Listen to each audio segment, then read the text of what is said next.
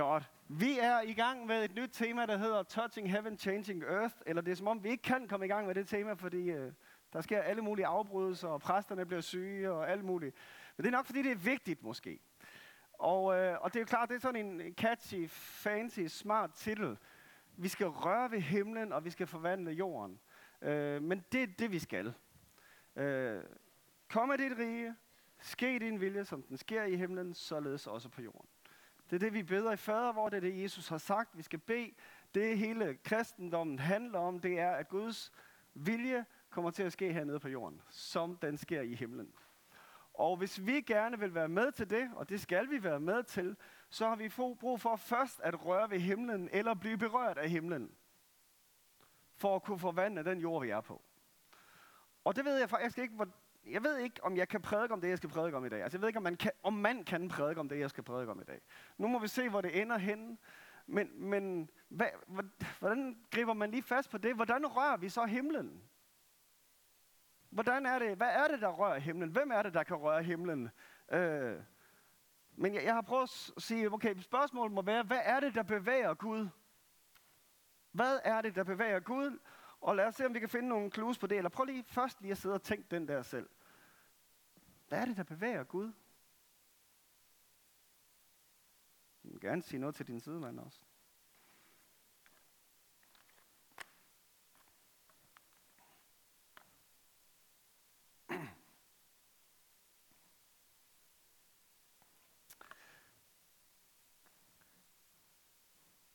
Nu er Gud jo urensagelig, ikke? så det er selvfølgelig lidt svært at svare på, måske.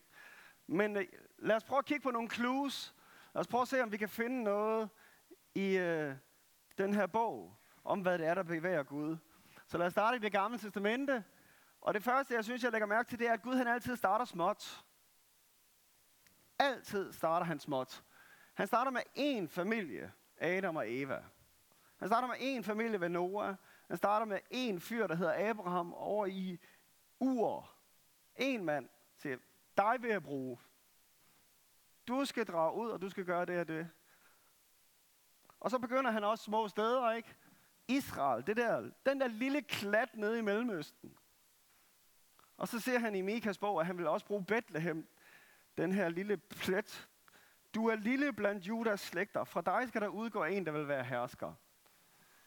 Så det virker som om Gud kan godt lide det der småt. Det der ringe, upåagtede, ikke rigtig er noget. Det er den ene del, og den anden del er, at det er helt tydeligt allerede i det gamle testament, at Gud bekymrer sig om det svage. Det er de fattige, der er en masse love for, hvordan tager jeg af dem.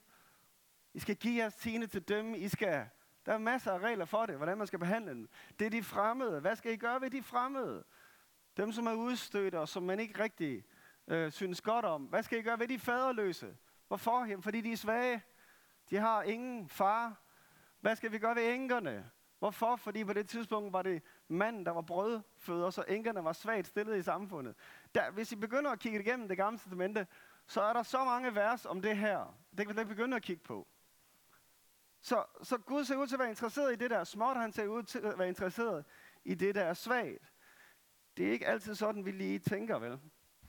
Så har vi en Gideon, hvor englen kommer til Gideon og siger, du er mægtige kriger, og hey, jamen, jeg er den mindste stamme her, og den yngste i min slægt, og Moses jamen, men jeg kan jo ikke snakke, og Jeremias, jeg er jo ung, og alle dem Gud udvælger virker som om, at de har alle mulige undskyldninger, og har noget at have dem i os. De er i virkeligheden ikke ret gode, vel? Det er ikke sådan superstars, når han egentlig tager fat i til at starte med. Det er den mindste af brødrene ude på marken. I stedet for den store, stærke, som Gud udvælger til at være konge. Hvad har han gang i? Hvad med det nye testamente? Jamen, igen, Gud starter småt med en baby. Hjælpeløs baby i en krybbe, der ingenting kan.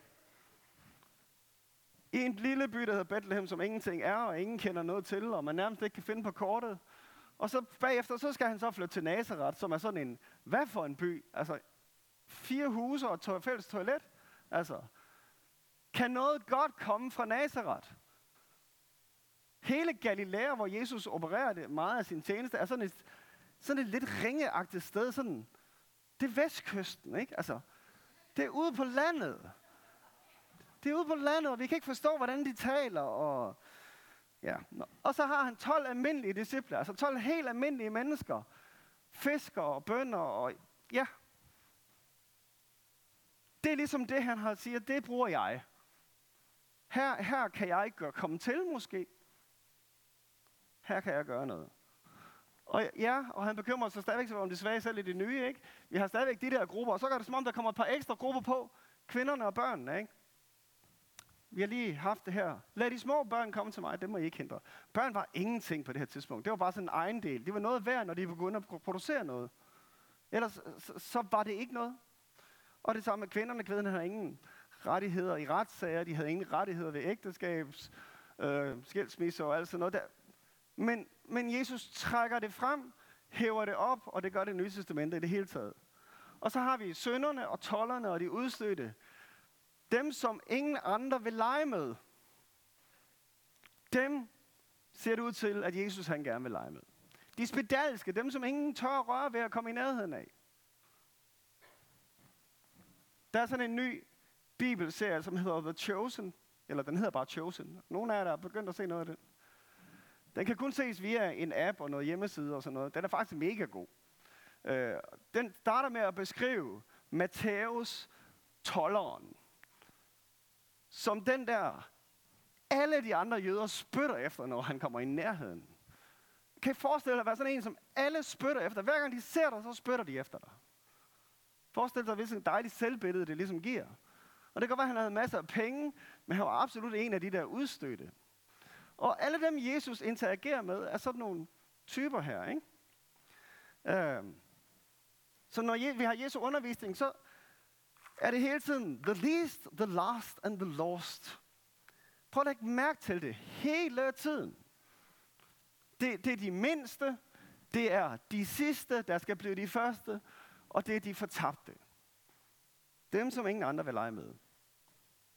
Vi tager et eller andet eksempel. Bare kigge i et kapitel, Lukas kapitel 7 for eksempel.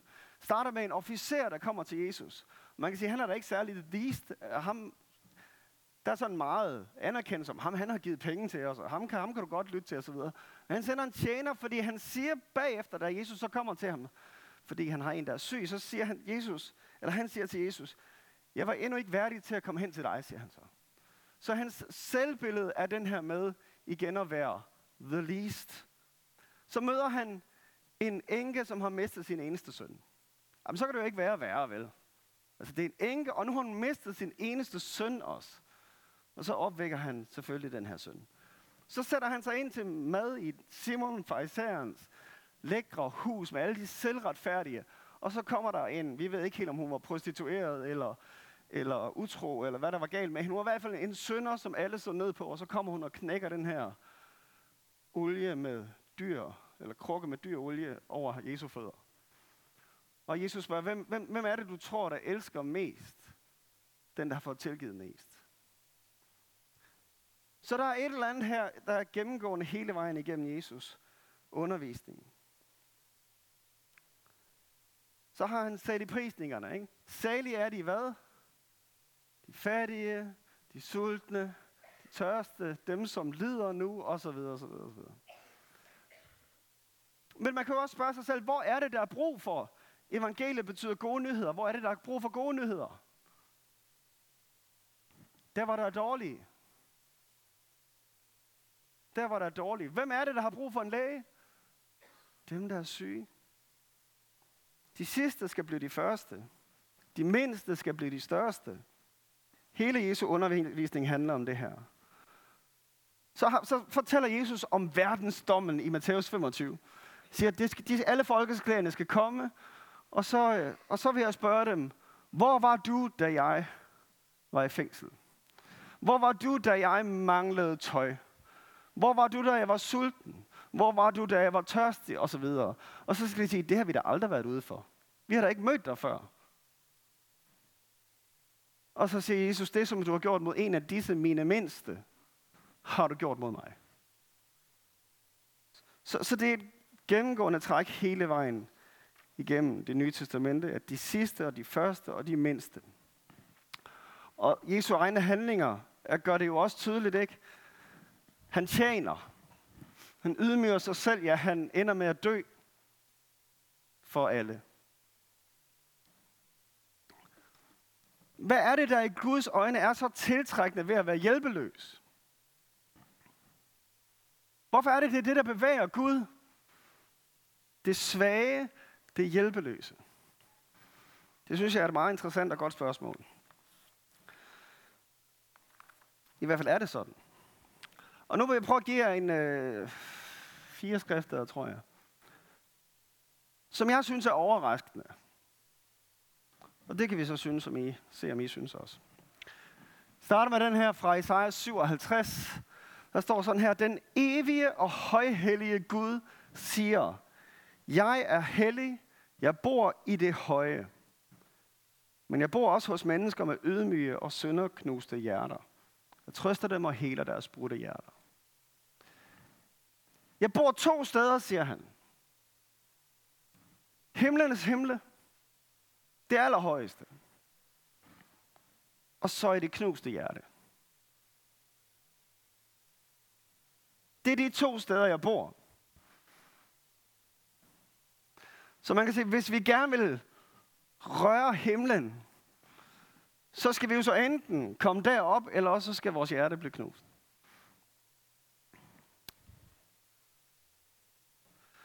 Eller sådan her i salme 51.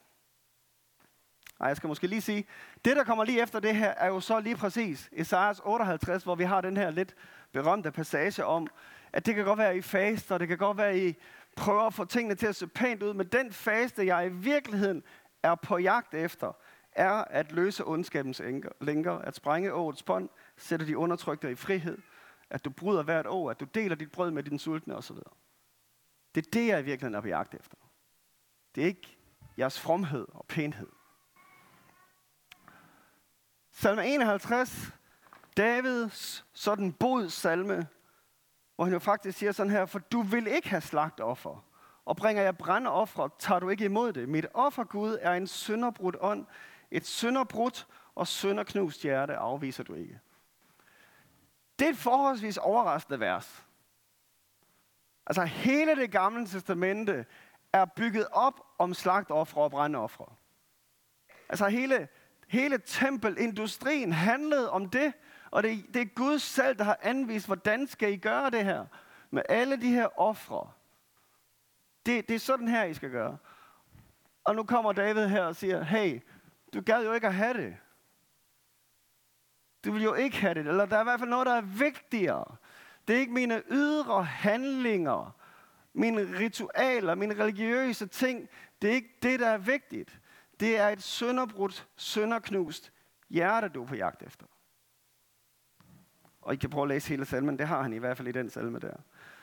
Salme 34 siger han det samme. Herren er nær ved dem, hvis hjerte er knust. Han frelser dem, hvis ånd er sønderbrudt. Eller Isaiah 66. Det er den hjælpeløse, jeg ser til. Den modløse. Den, der skælver for mit ord. Interessant nok så, i starten af 1. Korintherbrev, så fortæller Paulus om, hvordan han kom til dem. Og så siger han, at han ikke kom med visdom og overtalende ord, men at han kom med meget frygt og bæven. Han kom i svaghed og med meget frygt og bæven, sådan formulerer han det. Men det er jo så åbenbart godt nok, er det ikke? Fordi det er den, han ser til. Den hjælpeløse. Den, der skælver. Det er da et meget opmuntrende ord, Johnny, du kommer med her, ikke? Vi skal bare have knust vores hjerter. Hvordan gør man lige det så? Jamen, det ved jeg heller ikke lige, vel? Men i hvert fald så er der jo et eller andet her. Der er noget med ydmyghed, noget med brudthed, noget med knusthed, der går igen i alle de her vers. Og ydmyghed handler jo ikke om, at vi tænker mindre om os selv. Det handler om, at vi tænker mindre på os selv. Den siger jeg lige igen. Ikke? Ydmyghed handler ikke om at tænke mindre om dig selv, men det handler om at tænke mindre på dig selv. Tænke mere på ham og på andre brudthed, ordet brudthed, der er brugt her i salmerne, det er et ord, der betyder i stykker eller smadret. Altså der, hvor du falder fra hinanden. Ligesom den krukke, der blev smadret ved Jesu fødder. sådan så at indholdet kunne komme ud. Og sådan så at han kunne måske komme ind, ham Jesus. Så vi bliver åbne, tilgængelige. Så vi ikke har alle vores facader op, og vi klarer det nok, og det går jo også okay. Ordet for knus betyder knuse, slå i stykker, hamre noget ud. Smager manden, ikke? Og så siger Jesus, det er jo sådan her, særlig er de fattige i ånden. Hverdagsdanske siger, velsignet er de, der anerkender deres afhængighed af Gud. Det er lidt mystisk, ikke? At være fattig i ånden. Ordet fattig her, der, der er to ord på græs for fattig. Men ordet, det her ord for fattig betyder i virkeligheden krumbøjet. Altså du skal forestille dig en, der ligger krumbøjet nede og har sin hånd over ansigtet, for det havde man typisk for, for, fordi det betyder også at dække, så ingen kan se, hvem det er, og så med hånden ude. Særlig er dem, som er sådan i deres åndelighed, at de ikke har noget selv. At de ikke har noget at tilbyde. At de er fuldstændig afhængige af ham. Og derfor er det en meget god oversættelse i den hverdagsdanske her. Så det er uden selvtillid, uden selvvigtighed, uden selvretfærdighed. Det er det, han gerne vil have. Og hvis der er noget, Jesus kan hisse sig op over, så er det folk, som er selvretfærdige, selvvigtige og har tillid til sig selv. De får sådan med pisken verbalt set i det nye testamente. Fordi der kan han ikke komme til. Hvis du tror, du kan gøre det, så kan han ikke komme til. Og det er derfor, den, den der nøgle i at være knust og brudt er der. Fordi at hvis ikke du er knust og brudt, så tror du, du kan gøre det. Og hvis du tror, du kan gøre det, så er han gentleman. Værsgo. Vis mig det. Hvorfor er det, vi næsten altid møder Gud, når vi kommer i en krise i vores liv? Der er vi knust og brudt. Der kan han komme til. Og der elsker han at være. Fordi det er der ham, der får æren. Der er der ingen, der er i tvivl om, om det var dig, der bare lige gjorde det. Hvorfor er der, der er nogle lande, der oplever større mirakler end andre? De har ikke så meget andet at have det i, vel? Så der er virkelig nogle nøgler i det her. I åbenbaringsbogen, så, så, så bliver der skrevet et brev til en menighed i Laodikea, som får på puklen igen, fordi at den tror om sig selv, at den er rig og ikke mangler noget. Og så siger Jesus til den, og i virkeligheden er du elendig og ynkelig og fattig og blind og nøgen. Au! Tænk at tro, man er rig, og jeg mangler ingenting som kirke eller som enkeltpersoner. Og så kommer sandhedens time, hvor Gud fortæller dig, at du er nøgen og blind og ynkelig og elendig. Du har ingenting. Jeg vil hellere, at jeg selv opdager det, end at jeg skal stå på et tidspunkt og få det at vide af ham. Ikke? Men, men du kan ikke engang altid sige, bare fordi at du har en svær periode i dit liv, eller du går igennem en krise, så kan du sige, Nå, men så er jeg brudt. For det bliver man ikke automatisk brudt af. Ydre brudhed medfører ikke nødvendigvis indre brudhed. Det kan lige så godt medføre bitterhed og alle mulige andre ting. Så i bund og grund handler det om, giver jeg op, når jeg står over for Gud? Så hvis jeg måske skal summere det op i dag, så er mit budskab, giv op. Uanset om du er i krise i dit liv, eller du synes, at alt fungerer, så har vi brug for at give op. Vi har brug for at erkende, at selv vores allerbedste gerninger ingenting rykker. Nu tog jeg det ikke med, jeg har haft det med før, det her fantastiske vers fra Esajas bog, hvor der står, at jeres retfærdige gerninger er som den politiske ukorrekte oversættelse, som er den korrekte oversættelse, siger jeres retfærdige gerninger er som et brugt menstruationsbind. Jeres retfærdige gerninger. Med andre ord, selvom der ikke er noget toiletpapir, så tager du det ikke alligevel, vel? Altså det er, jeg kan ikke bruge det til noget. Det rykker ingenting. Det du gør i dig selv, rykker intet. Vi har brug for at give op, så det er ham, der gør det igennem os. Vi har brug for at give op, så det er i hans kraft. Paulus siger, i min magtesløshed udfolder hans kraft sig helt. Paulus går fra at være den, jamen, jeg er den ringeste af apostlene, til jeg er den ringeste af, af, hvad står der, brødrene, og så til sidst, når han er blevet endnu klogere og ældre i sit liv, så siger han, Ja, den ringeste af alle, jer jordens fejskarn. Jamen hvad? Hans selvbillede går der ned af, var? Ja, hans selvbillede går nedad. Han vidste sandelig godt, hvem han var, Jesus. Han vidste sandelig godt, hvad Gud kunne gøre igennem ham. Men hans forståelse for, hvor lidt han selv kunne gøre, blev større. Og jo, mindre du, jo mere du forstår, hvor lidt du selv kan gøre, jo mere kan Gud komme til at gøre igennem dig. Og det er derfor, Jesus han siger, at det er svært for de rige, og det er svært for de kloge, og det er svært, fordi så har vi noget at støtte os op af. Ikke? Umiddelbart så er det jo lettere, hvis vi bare er idioter, der ikke ejer noget som helst. Så okay Gud, hjælp. Men der er håb for alle. Vi har bare brug for at blive brudt. Vi har brug for at se vores egen tilstand, uværdighed og ikke have tillid til vores egne kræfter. Og være fuldstændig afhængig af Gud. Jesus siger i Johannes 5, uden mig kan I slet intet gøre. Hvad er der så tilbage? Uden mig kan I slet intet gøre. Og alligevel så gør vi rigtig meget uden ham. Prøver det i hvert fald, ikke? Så den der desperation, skal vi på en eller anden måde se, om vi kan finde ind i. Og hvorfor er det, det svaghed er så godt? Jamen, hvis det er dig, der beder om hjælp, så er det fordi, det får dig til at spørge om hjælp, ikke? Der er sådan et latterligt vers i Jakobs brev, hvor der står, I får ikke, fordi I ikke beder. Det er da dumt. Men ikke desto mindre, så jeg tror, jeg har sagt det masser af gange før. Alle de der ting, vi ikke beder om, det er det, vi siger, vi selv kan klare. I får ikke, fordi I ikke beder. Og vi beder, fordi vi tænker, det kan vi selv klare. Det er derfor, vi skal bede om alt. Fordi det fortæller Gud, at vi er afhængige af ham. Det fortæller ham, at vi ikke selv kan styre det der shit, vel? Vi faktisk har brug for ham. Og så er det dem, der har størst behov, der får den mødt. For os, som så måske er med til at give hjælp, hvorfor er det så godt at være svag? Jamen det er det, fordi så er det ham, der får æren. Både fra os, og så peger vi hen på ham. Og så ved vi, at det ikke var os selv, der gjorde det. Gjorde det. Må lige tage det her skrift med.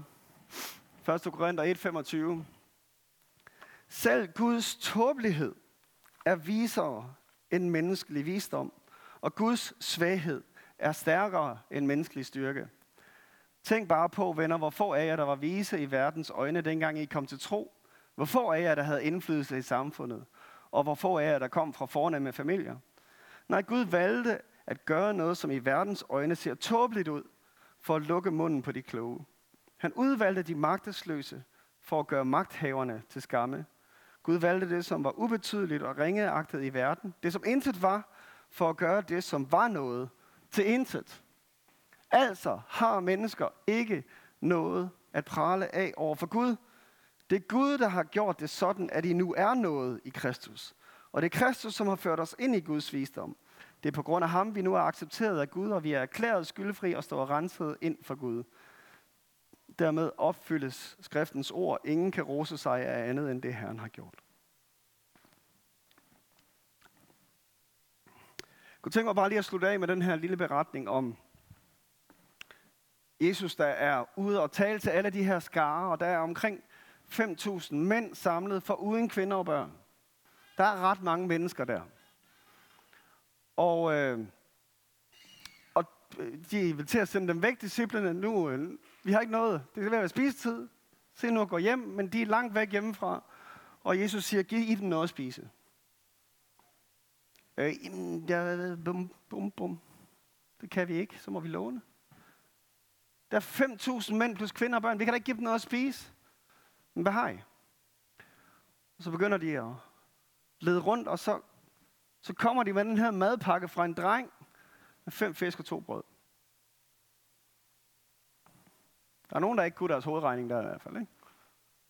Fem fisk, to brød, 5.000 mennesker plus kvinder og børn.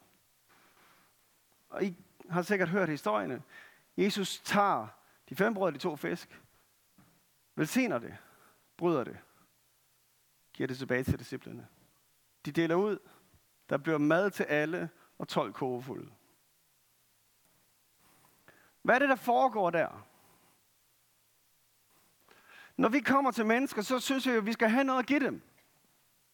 Vi skal jo have noget at give til mennesker. Og det skal vi også.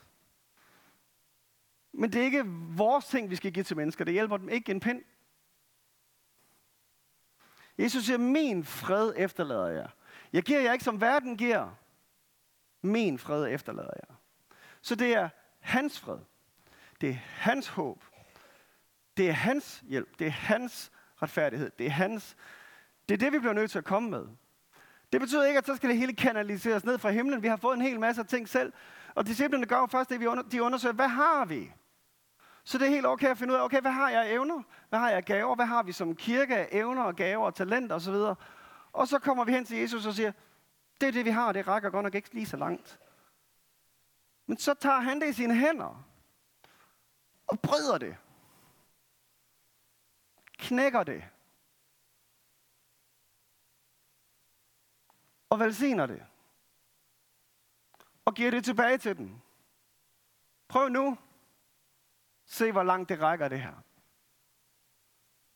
Og så den der, der kun var en lille drengs madpakke, bliver til mad til 5.000 mænd plus kvinder og børn. Og overskud. Og jeg tror, der er en, en nøgle i hele den her indstilling, som handler om, at vi bliver nødt til at komme sådan til Gud. Find ud af, hvad har vi? Gud, hvad har du givet os? Hvad har du givet mig?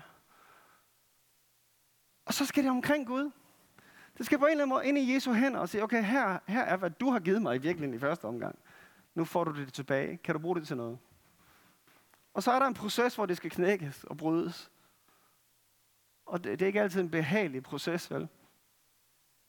Men hvis du selv bare beholder det og giver det, så får du givet mad til en lille dreng. Men hvis du tør at give det i hans hænder, og lade ham knække det, bryde det, velsigne det, og give det tilbage til dig, så får du noget, der kan mætte mange. Lad os bede sammen.